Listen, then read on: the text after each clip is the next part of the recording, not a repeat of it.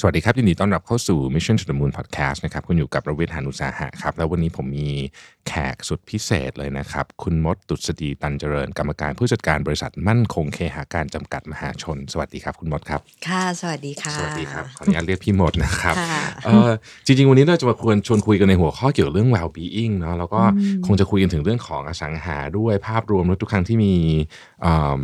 บุคคลในวงการอสังหามานะครับผู้ฟังเราก็อยากจะฟังแนวโน้มอยากจะฟังทิศทางเป็นยังไงบ้างอะไรอย่างเงี้ยนะฮะแต่ว่าเดี๋ยวเราจะคุยกันตามท้ายๆแล้วกันนะอ่าครับโอพี่เคขออนุญาตเรียกพี่มดนะครับค่ะค่ะได้ค่ะโอเคเออเรื่องราวของการ balance ชีวิตให้ดีเนาะการมีชีวิตที่เรียกว่าเป็น well being รู้สึกเป็นคำที่เราแสวงหากันมากนะฮะทุกวันนี้เนี่ย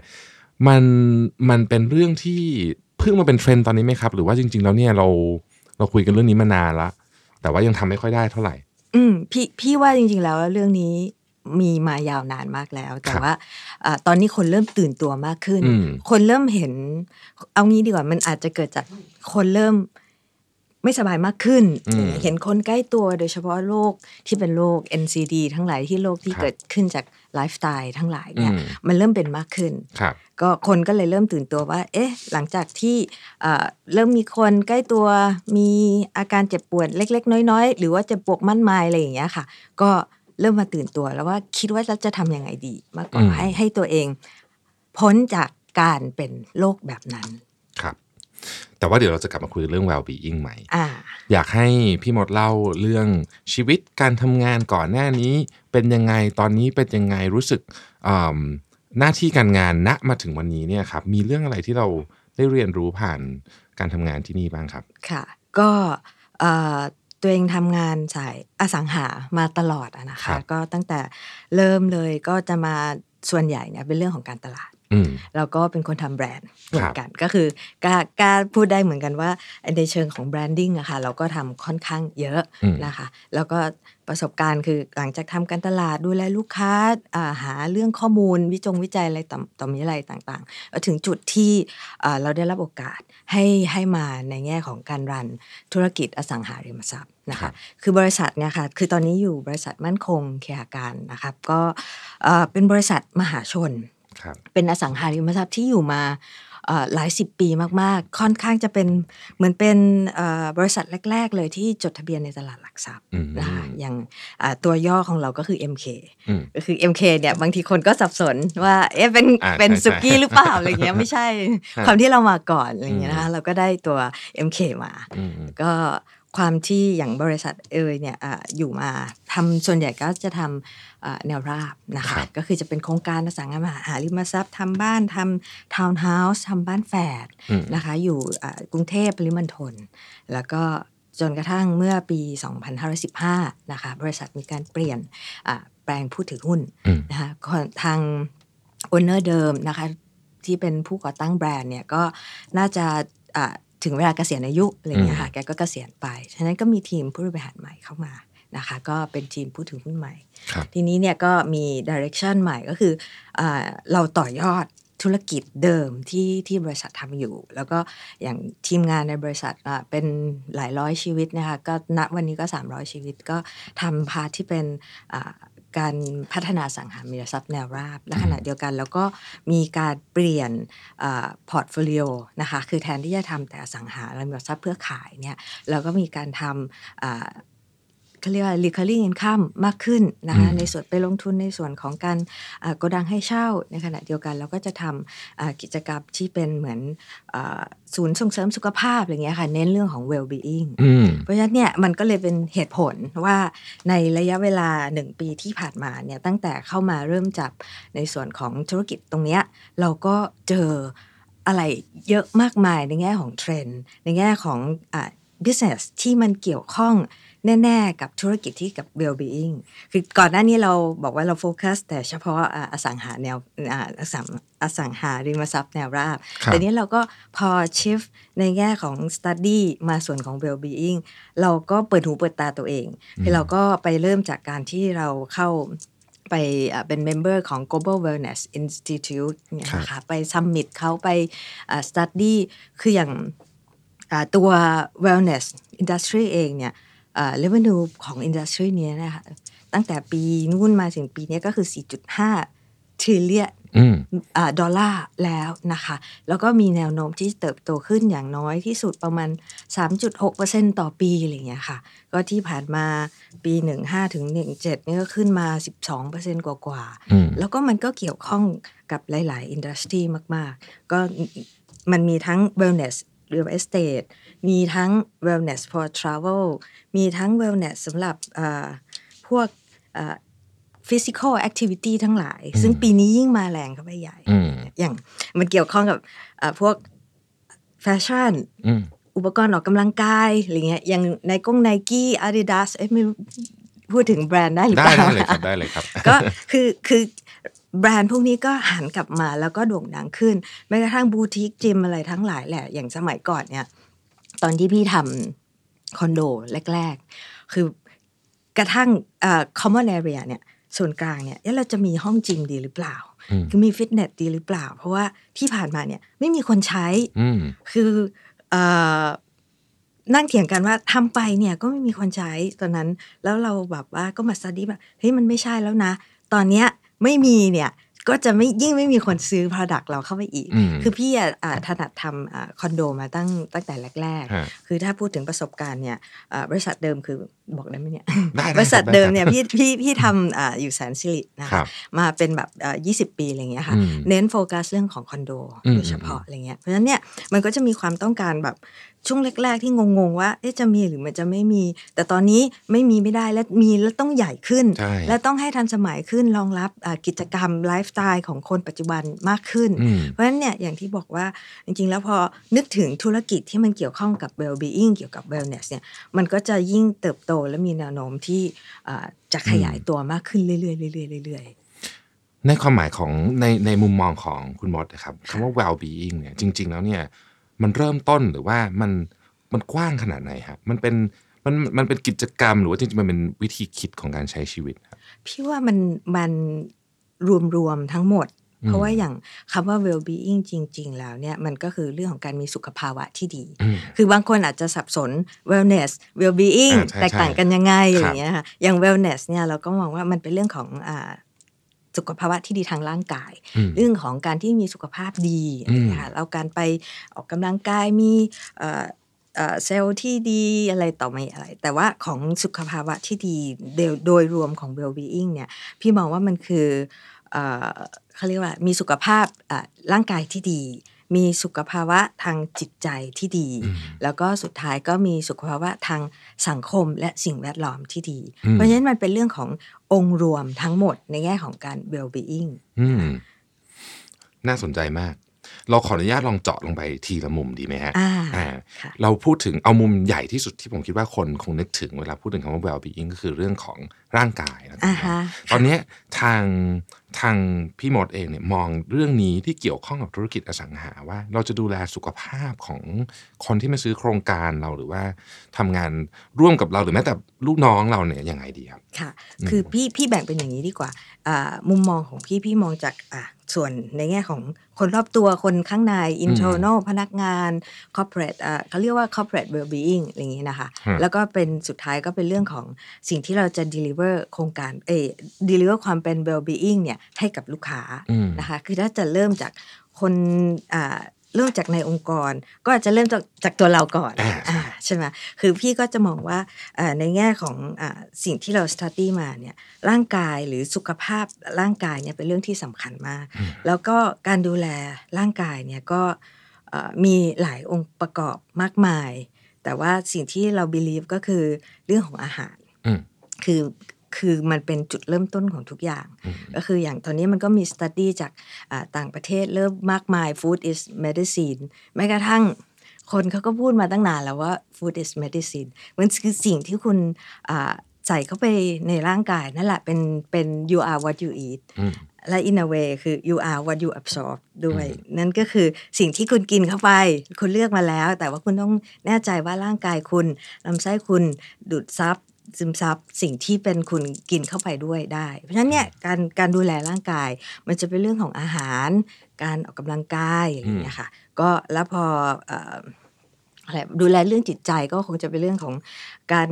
meditation อืมนะคะอืมการทำสมาธิอะไรอย่างเงี้ยพี่เชื่อว่าหลาย ๆ อันเนี้ยคนหลาย ๆ คนเข้าใจแล้วก็มามาทิศทางนี้ไปค่อนข้างเยอะแล้วอืมอย่างการดูแลร่างกายแน่นอนเรื่องของอาหารการกินการออกกำลังกาย แล้วตอนนี้คือ ข้อมูลก็ overwhelm มากว่าไดเอทประเภทไหนถึงจะดีกับตัวเองอะไรอย่างเงี้ยค่ะอืม low carb high fat อืม keto ตอนนี้มามาอืมแรงมาก หรือว่าเป็น eat clean ทำแบบไหนยังไงถึงจะดีอะไรอย่างเงี้ยค่ะ ก็ก็มันเป็นส่วนหนึ่งของ well being เหมือนกัน เราต้องค่อยๆ พี่เชื่อว่าหลายๆไดเอทมีข้อมีข้อข้อดีข้อเสีย แต่ละอันต่างกันอืม เราต้องค่อยๆ ให้ความรู้ อย่างสิ่งที่พี่ทำในในองค์กรนะคะ เราก็จะมีเริ่มเลยตั้งแต่เอ่อเรามี area ให้ปลูกผักอืมเป็นของตัวเองคือเรามีรูฟท็อปเราทำอ่าเราทำออฟฟิศใหม่ เพราะฉะนั้นเนี่ยหลังบนบน rooftop เราเนี่ยเป็นพื้นที่ว่างเปล่าอะไรเงี้ยค่ะ แล้วก็อ่าทำเลยแล้วก็ปลูกผักทำเป็นเหมือน organic farm อืมแล้วก็อ่าให้ความรู้เหมือนว่าที่ชวนพนักงานมาร่วมกันตั้งแต่อ่าปลูกอ่า ปลูกต้นกล้า ต้นอ่อนอะไรเงี้ยค่ะ ย้ายลงดิน ดูแลขึ้นมาแบบมีแปลงผักรับผิดชอบเป็นของแผนกอะไรเงี้ยค่ะ เพื่อที่จะดูว่าจริง ๆ แล้วเนี่ย this is ต้นกำเนิดคือคือคุณจะเอาอะไรเข้าเข้าไปในร่างคุณอะคุณควรจะรู้ที่มาที่ไปของมันอืมอาหารสำคัญแต่ว่าอย่างบอกทุกคนบอกว่ากินผักแล้วดี แต่ผักที่คุณกินเข้าไปอะ ผักมาจากไหนอืมอ่าคุณแน่ใจหรือเปล่าว่าสิ่งที่คุณกินเข้าไปมันมันปลอดภัยพอ มันไม่มีอ่าสารเคมี แล้วคุณจะทำยังไงกับมันอะไรอย่างเงี้ยค่ะอืมคือคือถึงบอกว่าการดูแลร่างกายแค่พูดบอกว่าอาหารเนี่ย มันไม่ใช่แค่คุณเลือกอาหารแล้วคุณมาปรุงจบอะไรอย่างเงี้ยค่ะคือคุณต้องไปแอบดูตั้งแต่เอ่อที่มาต้นต่อของสิ่งที่เรากินเข้าไปอืมแม้กระทั่งแบบเหมือนผักก็เรื่องหนึ่งอย่างที่บอกว่าควรจะเป็นอะ ถ้าถ้าเป็นไปได้ก็เลือกอะไรที่ปลอดสารพิษอะไรอย่างเงี้ยหรือถ้ามีสารพิษอยู่บ้าง แล้วเราก็ควรจะดูเรื่องวิธีการล้างผักอะไรอย่างเงี้ยค่ะว่าล้างผักยังไงให้ให้ดีสะอาดก่อนที่จะนำมาปรุง เรื่องเหมือนกันเป็นเรื่องอื่นเรื่องเรื่องเนื้อเรื่องปลาเรื่องไก่เรื่องกุ้งทุกสิ่งอย่างเลย แล้วก็ถ้าเป็นไปได้เอ่อหลักอยากจะให้มองที่มาที่ไปของอาหารที่ที่อืมที่เรากินเข้าไปด้วยอะไรอย่างเงี้อืยมค่ะก็ครับอย่างที่บอกว่าเราคิดว่าตัวเรา กินดีแล้วนะ แต่ทำไมบางทีคนอาจจะมีอาการอะไรอย่างเงี้ยค่ะอืมfood source เป็นสิ่งสำคัญอืมอืมโอ้อันนี้เห็นด้วยมากเลยฮะผมนี่เป็นคนที่แบบว่า crazy เรื่องนี้มากช่วงหลังๆวันนี้นะฮะก็เลยเป็นแบบโอ้นี่แบบตอนแรกเห็นหัวข้อแล้วโอ้โหอยากชวนพี่มดคุยเยอะมาก จริงๆผมเนี่ยเป็นคนที่ต้องบอกว่านี่เสริม คุณอืมบอกนิดนึงเรื่องของอุตสาหกรรม well-being นะฮะอ่าฮะล่าสุดเนี่ยผมก็ไปงานที่ที่โปรตุเกสเมื่อปีที่แล้วเป็นงาน tech conference นะฮะค่ะเอิ่ม แต่ว่าปรากฏว่ามันมีบูธที่เกี่ยวข้องกับการนั่งสมาธิอุปกรณ์นี่เยอะมากเป็น tech startup ทั้งนั้นเลยนะฮะแล้วก็มีฝรั่งนั่งสมาธิอยู่ในงานเต็มเลยอืมเราก็เห็นว่าเออสงสัยเทรนด์นี้มันจะเข้มข้นจริงๆเพราะนี่เป็นงานระดับ global เลยเนี่ยนะฮะก็ก็กลับมาดู แล้วก็เอาเปิลผมได้ อุปกรณ์ชิ้นหนึ่งมาก็เป็นที่ช่วยนั่งสมาธิ คือจริงๆมันไม่หรอกครับมันก็เอามาใส่หัวแล้วเหมือนกับว่าวัดคลื่นสมองเราอะไรแบบเนี้ยอ่าดูว่าเรานิ่งแค่ไหนอะไรอย่างอ่าเงี้ยนะฮะพี่ก็มี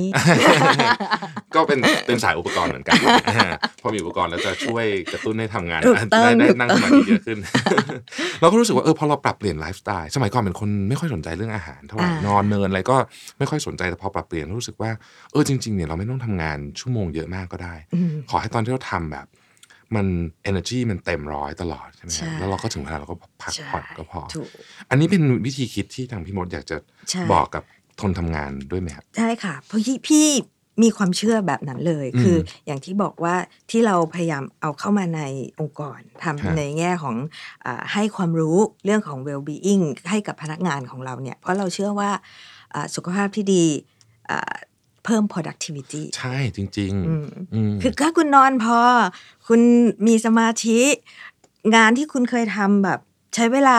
หนึ่งชั่วโมงคุณอาจจะทำแค่แป๊บเดียวเสร็จอะไรเงี้ยแล้วจะได้ไปทำอย่างอื่นต่ออะไรเงี้ยค่ะมันมีสิ่งที่ต้องทำเยอะแยะไปหมดใช่แล้วการตัดสินใจ decision making เนี่ยใช่สำคัญมาก ถ้าร่างกายคุณไม่พร้อม คุณก็จะไปตัดสินใจอาจจะแบบการตัดสินใจคุณอาจจะเขาเรียกว่ามี factor ประกอบทอืมำทำให้อาจจะตัดสินใจผิดพลาดไปได้อะไรอย่างเงี้ยค่ะเพราะฉะนั้นจริงๆ ร่างกายสำคัญมากสำคัญมากจริงๆอารมณ์ด้วยนะฮะอ่าถูกเพราะหัวหน้าอารมณ์ไม่ดีมานี่ก็ทำปั่นป่วนกันทั้งทีมได้เหมือนกันถูกถูกแทนที่แบบว่าทุกคนจะมีสิทธิ์ที่จะค้านว่าหัวหน้าคะคิดแบบนี้ผิดพอหัวหน้าปี๊ดมาใส่อืมนี่คือแบบใช่เอ๊ะผมมองหน้าเราไม่เอาไม่ค้านดีกว่าวันนี้ถูกยังถูกยังอยากสงบอยู่ถูกใช่ไหมถูกเอาทั้งหมดนี่มันเกี่ยวข้องกันหมดเลยก็กลายเป็นว่าเมื่อกี้ชอบคำนี้มากเลยว่า productivity ขององค์กรเนี่ยจริงๆเกี่ยวข้องกับ well-being ของทุกคนในองค์กรเลยค่ะ ใช่ พี่อืมพี่มีความเชื่ออย่างนั้น แล้วพี่ก็ตอนนี้ก็คือ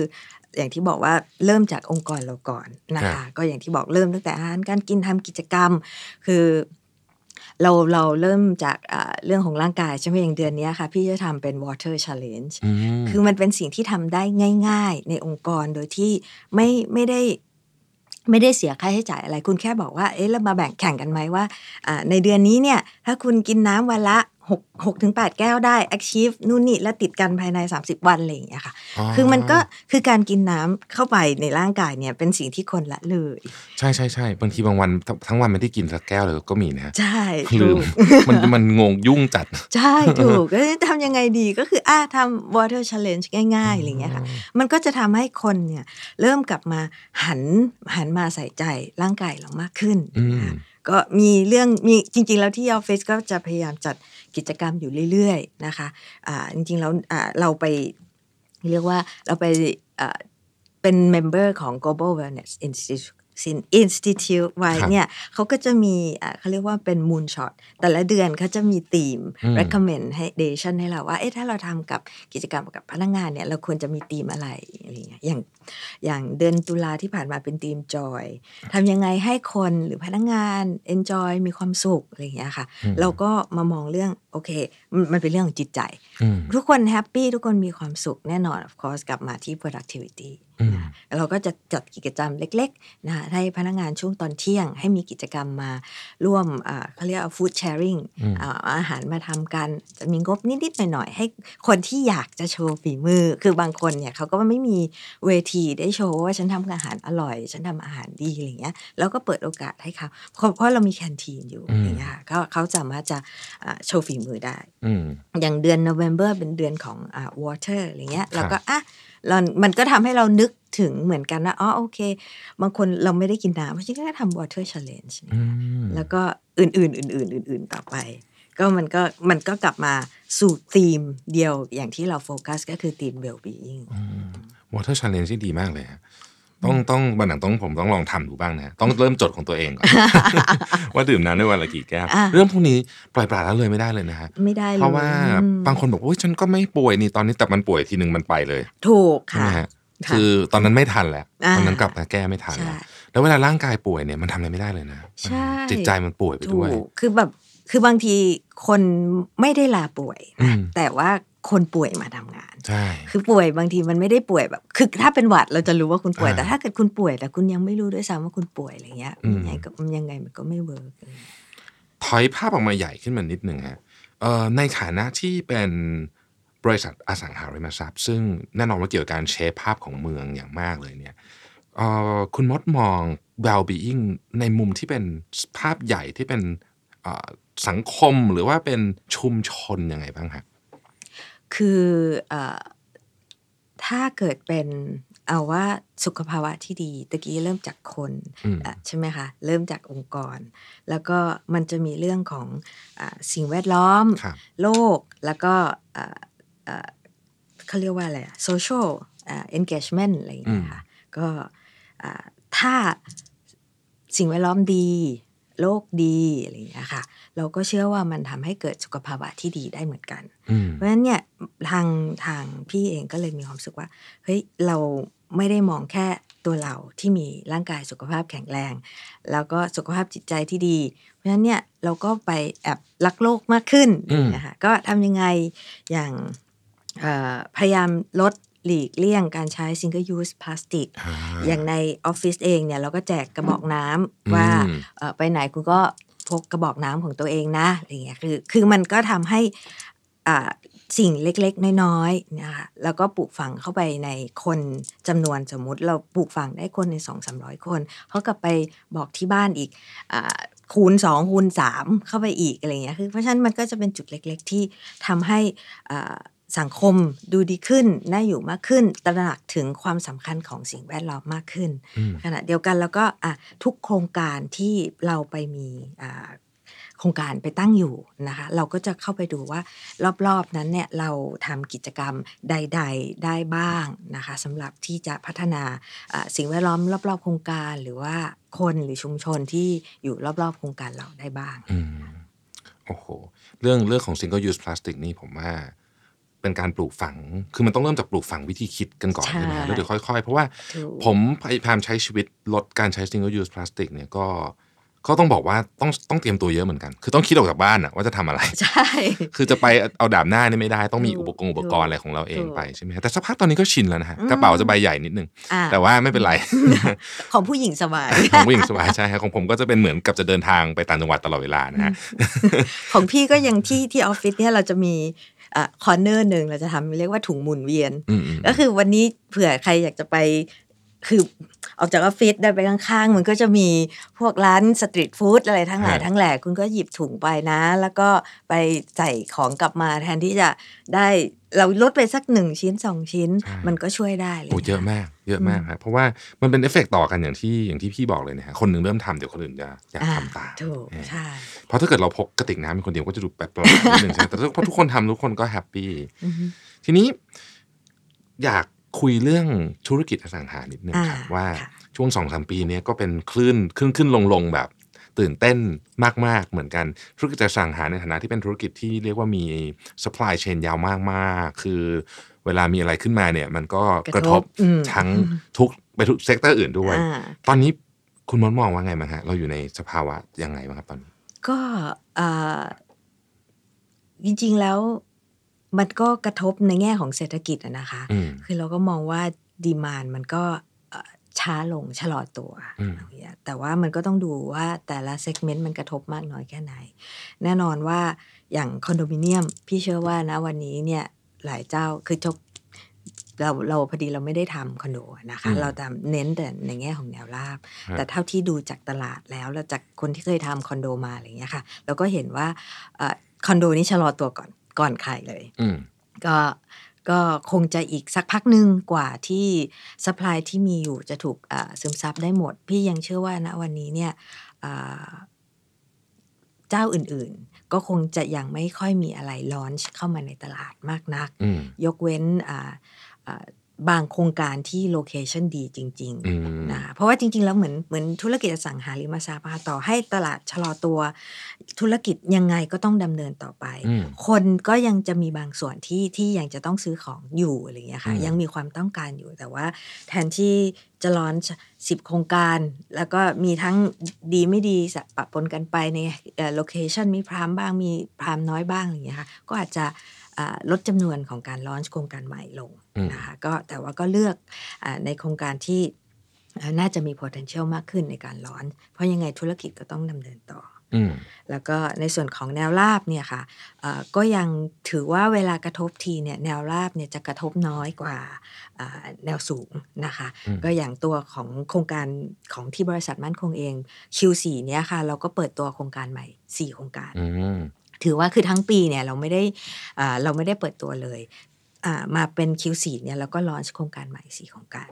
โครงการก็สิ่งที่เรา launch เนี่ยเราก็จะเป็นทาวน์เฮาส์นะคะ เป็นบ้านแฝดบ้านเดี่ยวอืมนะคะในราคาที่ของมั่นคงเองเป็น affordable price ครับค่ะ ก็ทาวน์เฮาส์อยู่ประมาณ 3 ล้าน2 3ล้าน อะไรอย่างเงี้ยค่ะ แล้วก็บ้านแฝดก็ประมาณ 3 ล้าน 4 ล้าน บ้านเดี่ยวมีประมาณไม่เกิน 5 ล้านอะไรอย่างเงี้ยค่ะอืมก็ถือว่ายังเป็น affordable segment นะคะอยากสอบถามนิดนึงครับ ช่วงหลังๆนี่ผมเห็นบ้านแฝดเยอะมากเลยอืม ทำไมมันมีอะไรที่น่าสนใจหรือดูเหมือนว่าจะมีตลาดนี้โตขึ้นมากว่าคนอื่นไหมฮะค่ะ ก็คือมันเหมือนบ้านเดี่ยวอะค่ะอืมอืมอ่าราคามันเริ่มไปไปไกลอืมคนที่แล้วถ้าเกิดอยากจะได้บ้านเดี่ยวไซส์ใหญ่หน่อยในในพื้นที่ใช้สอยประมาณนี้ แล้วอ่าอ่าตามมี area รอบๆ ในราคานี้ คุณต้องไปไปอยู่ไกลมากอะไรอย่างเงี้ยค่ะ คือกว่าคือถ้าเกิดคนที่ทำงานในเมืองก็จะจะเหนื่อยหน่อยในแง่ของการเดินทางอืมแต่ถ้าเกิดว่าเอ่อเป็นบ้านแฝดเนี่ยพื้นที่ดินเนี่ยค่ะ มันจะเล็กลงนะคะอย่างถ้าเป็นบ้านเดี่ยวก็ประมาณ 50 วา ถ้าบ้านแฝดก็อาจจะอยู่ที่ประมาณ 36 วาเพราะเนี่ยราคาโดยรวมในแง่ของ package price นะคะ ในราคารวมของการซื้อบ้านซื้อบ้านแฝดเนี่ยมันก็จะถูกลง เพราะฉะนั้นเนี่ยคนก็เอ่อ ได้พื้นที่ใช้สอยในสิ่งที่ใกล้เคียงกับบ้านเดี่ยวอืมแต่ว่าได้พื้นที่ดินนิดหน่อย แต่ว่าราคาซื้อหาได้ในโลเคชันที่ยังไม่ต้องไปไกลเท่ากับบ้านเดี่ยวอืมเพราะฉะนั้นเนี่ยมันก็เลยเป็นตัวเลือกอาตัวหนึ่งในตลาดที่ที่ทำให้คนตัดสินใจซื้อเยอะขึ้น แล้วก็อ่าคนพัฒนาอสังหาริมทรัพย์ก็เห็นมากขึ้นว่ามันเป็นโอกาสที่ที่จะมาตรงช่องว่างตรงนี้ แล้วก็พัฒนากันขึ้น แล้วก็ได้รับการตอบรับที่ดีอืมอย่างโครงการบ้านแฝดที่พี่อ่าเปิดมาเมื่อปีเปิดมาแป๊บหนึ่งอย่างเงี้ยค่ะ ไม่เกินสองปี ตัวบ้านแฝดก็ก็จะก็หมดอะไรเงี้ยอืมก็ปิดโครงการได้ บ้านแฝดนี่คือต้องมีอย่างใดอย่างหนึ่งยึดติดกันแค่นั้นเองใช่ไหมฮะใช่ไม่จำเป็นต้องเป็นผนังก็ได้ใช่ไหมฮะอ่า ผนังลงรถก็ได้อ่าโคือมันต้องมีผนังส่วนหนึ่งติดที่ติดแต่ไม่กัแต่ไม่ต้องติดทั้งหมด ไม่จำเป็นต้องติดทั้งหมด อ๋อ มันก็เลยได้ได้การประหยัดพื้นที่ในขณะเดียวกันก็ได้ความเป็นส่วนตัวมากกว่าทาวน์โฮมใช่ใช่ไหมฮะใช่อ๋อก็เลยเป็นที่นิยมนึกใช่นึกภาพออกละอืมอ่าเพราะว่าผมวันนั้นผมก็อ่านเอ๊ะแล้วมันแตกต่างยังไงกับ บ้านเดี่ยวอ๋อมันต้องมีอะไรบางอย่างติดกัน ใช่อืมถูกแล้วก็มันก็เหมือนเอามาติดกันฝั่งนี้ แล้วฝั่งฝั่งรอบๆ อีกฝั่งหนึ่งก็จะก็จะดูไม่ติดใครอะไรอย่างเงี้ยค่ะก็ก็ยังได้อารมณ์กึ่งบ้านเดี่ยวอยู่ แต่ในราคาที่ถูกกว่าอืมใกล้กว่าอะไรอย่างเงี้ยค่ะแล้วก็ดูโปร่งโล่งสบายตากว่า ถ้าเกิดเป็นฟิลนั้นใช่ไหมครับใช่อืมอืมใช่เวลาขอบบ้านเนี่ยมันเป็นของที่ มันคนเราชีวิตหนึ่งซื้อกันได้ไม่เยอะใช่ไหมพี่มดสักครั้งสองครั้งนะส่วนอะส่วนใหญ่ก็คือใช่ครั้งหนึ่งก็คือตอนเริ่มครอบครัวใหม่อ่าถูกกับลูกมีอ่าครอบครัวโตใหม่แล้วมอะไรอย่างนี้แล้วก็จะซื้อบ้านกันสองที ทีนี้มองว่าในอนาคตเนี่ยครับเอ่อสภาพสังคมคือครอบครัวเนี่ยมันก็เปลี่ยนเยอะนะช่วงหลังเนี่ยฮะอืมมันกระทบอะไรกับธุรกิจอสังหาบ้างไหมครับ ไม่ว่าจะเป็นแง่บวกหรือแง่ลบอ่าพี่มองอย่างนี้ คือก่อนหน้านี้พี่มองว่าเออ คนก็จะเป็นครอบครัวเดี่ยวมากขึ้นอืมใช่ไหมคะคนก็แยกตัวกันไป แต่ณวันเนี้ยสิ่งที่ทางทางเราทำสตัดดี้มา แล้วก็ทำทำ product ขึ้นมาเพื่อตอบโจทย์เนี่ย เราเจอว่าคนครอบครัวกลับมาอยู่ร่วมกันมากขึ้นอืมคือพี่มองว่าอาจจะด้วยสภาวะทางเศรษฐกิจมแทนที่จะต้องมีสองบ้าน และก็มีลูกมีหลานแล้วไม่มีอ่า คนเลี้แม่ยงอีกอ่าไม่มีอืมคนเลี้ยงอีกพ่อแม่ปู่ย่าตายายนี่คือสำคัญที่สุดอะไรอย่างเงี้ย เพราะฉะนั้นเนี่ยก็ก็กลายกลายเป็นว่าทุกคนกลับมาอยู่ด้วยกันอืมอย่างห้องสำหรับห้องอ่าคนเขาเรียกว่าห้องผู้สูงอายุอยู่ชั้นสมมติตอนที่ทำทาวน์เฮาส์เนี่ยค่ะ เข้าไปปุ๊บเนี่ยมันก็จะมีห้องอยู่ห้องหนึ่งสำหรับคนที่สูงอายุอยู่นะคะ ก็คือทุกสิ่งอย่างก็ต้องทำ supportเพื่อที่จะผู้ผู้สูงอายุจะอยู่ข้างล่างได้ บ้านเดี่ยวก็มีทาวน์เฮาส์ก็มี เพราะฉะนั้นเนี่ยอันเนี้ยมันเหมือนว่า แล้วในหนึ่งบ้านเนี่ยก็ทำให้มีหลายหลาย generation อยู่ในบ้านเดียวกันนะก็มันก็กลายเป็นว่าบ้านต้องการฟังก์ชันที่ตอบโจทย์ของครอบครัว3 generation มากขึ้นอืมอันนี้ก็เป็นมุมหนึ่งของ well-being เหมือนกันอ่าในเชิงสภาพจิตใจ ใช่ใช่ไหมฮะถ้าเกิดว่าเราปล่อยลูกเราอยู่กับคุณปู่คุณย่าเราก็น่าจะสบายใจกว่า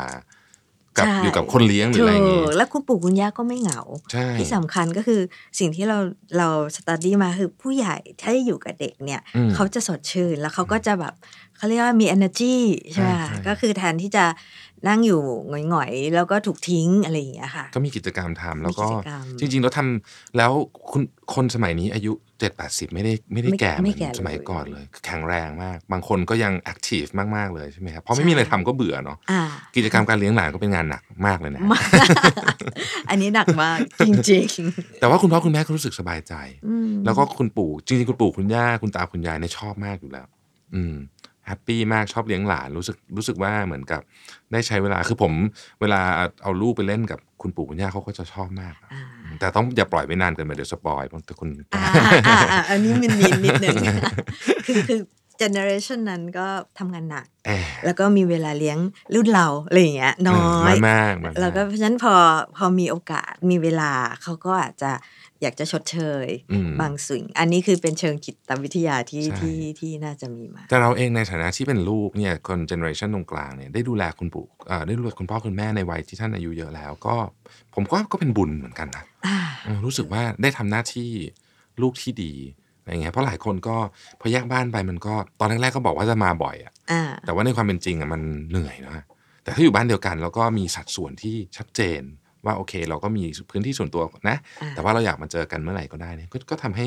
สภาวะทางสังคมก็ดีขึ้นนะใช่ เพราะฉะนั้นพี่พี่ยังมองว่าแนวโน้มของการที่ครอบครัวจะ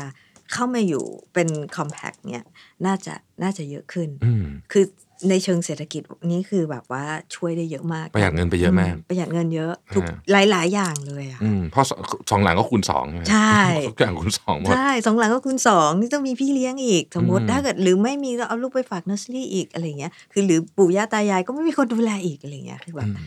ก็คิดคิดสละตะแล้วอันนี้น่าจะคุ้มครับถามเพิ่มอีกนิดนึงครับ เขตเมืองของเราตอนนี้โอ้โหกรุงเทพชั้นในนี่มันแบบ เหนื่อยนะเวลาเข้าเมืองทีนึงก็รู้สึกแบบเหมือนต้องไปออกรบอะไรสักอย่างอ่าถูกเรามีโอกาสจะเห็นโครงสร้างเมืองที่เปลี่ยนไปจากนี้ไหมฮะจากตอนที่เราเป็นอยู่ในปีนี้เนี่ย เราจะเห็นเมืองย่อยๆออกไป หรือว่าการกระจายตัวของเมืองมากขึ้นอีกไหมฮะ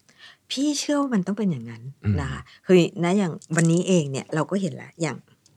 บางนาอย่างเงี้ยนะคะอืมอืมอืมก็จะมีเขาเรียกว่าเป็น center คือเราจะสามารถเรียกว่า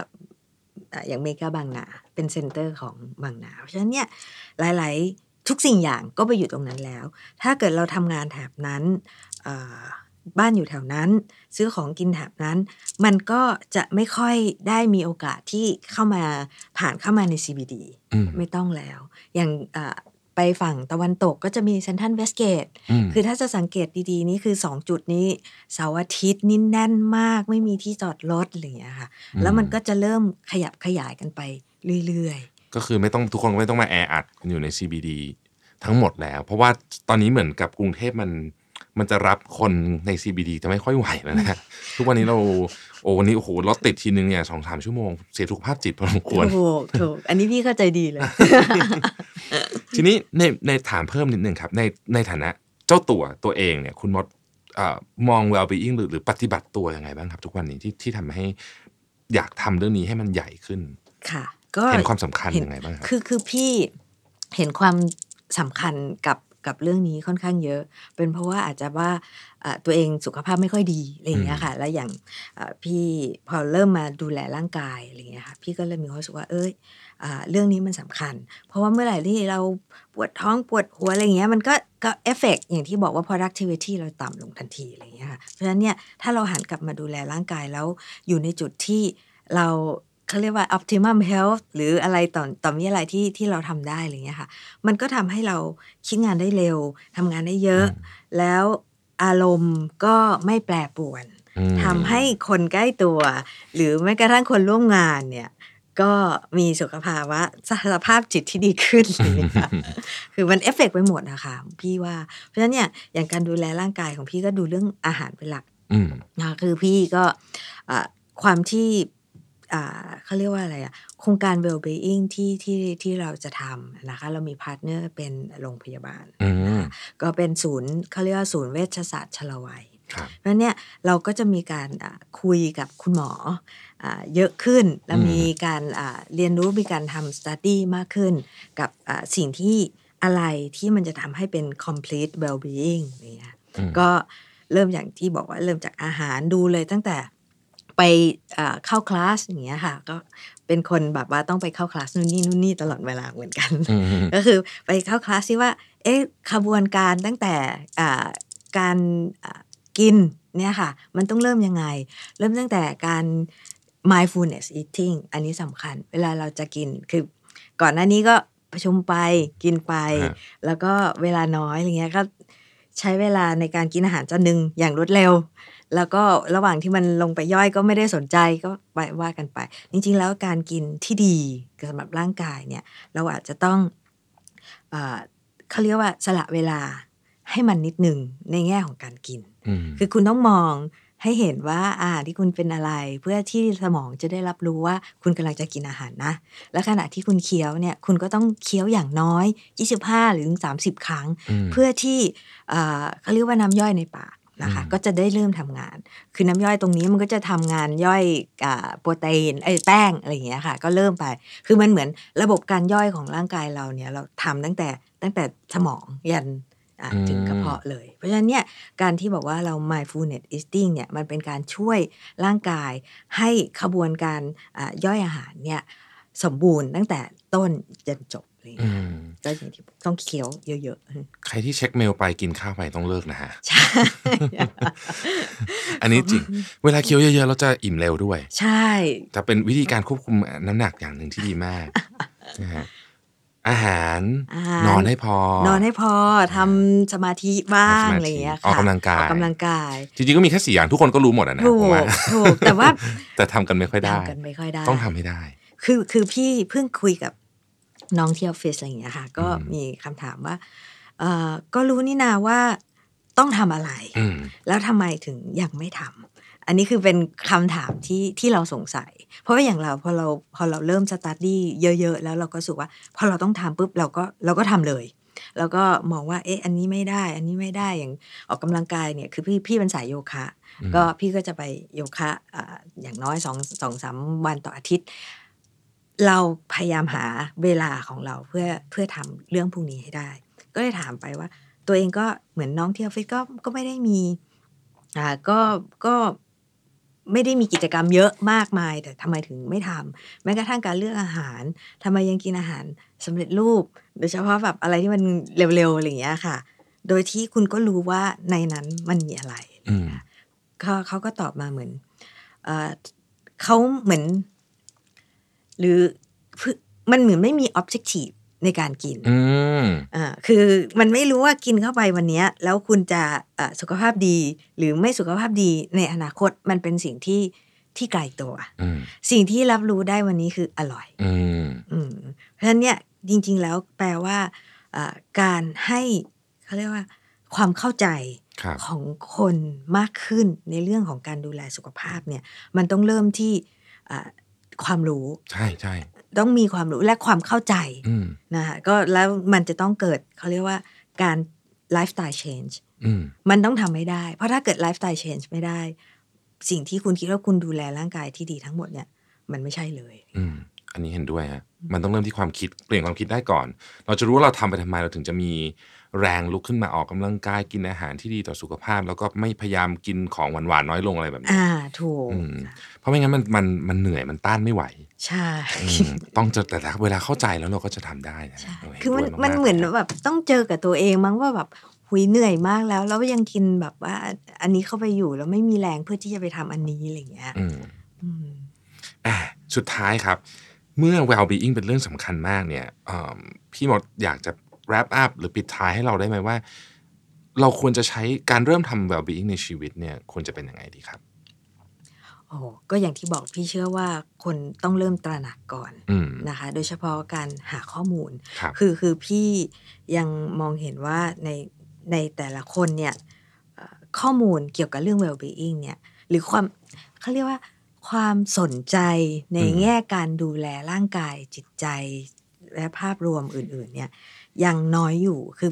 คนไปสนใจว่าจะทำงานยังไง นู่นนี่นั่นโน่นแบบเหมือนเพิ่ม efficiency ในแง่ของอการการทำธุรกิจหรือ หรือการไปไถ Netflix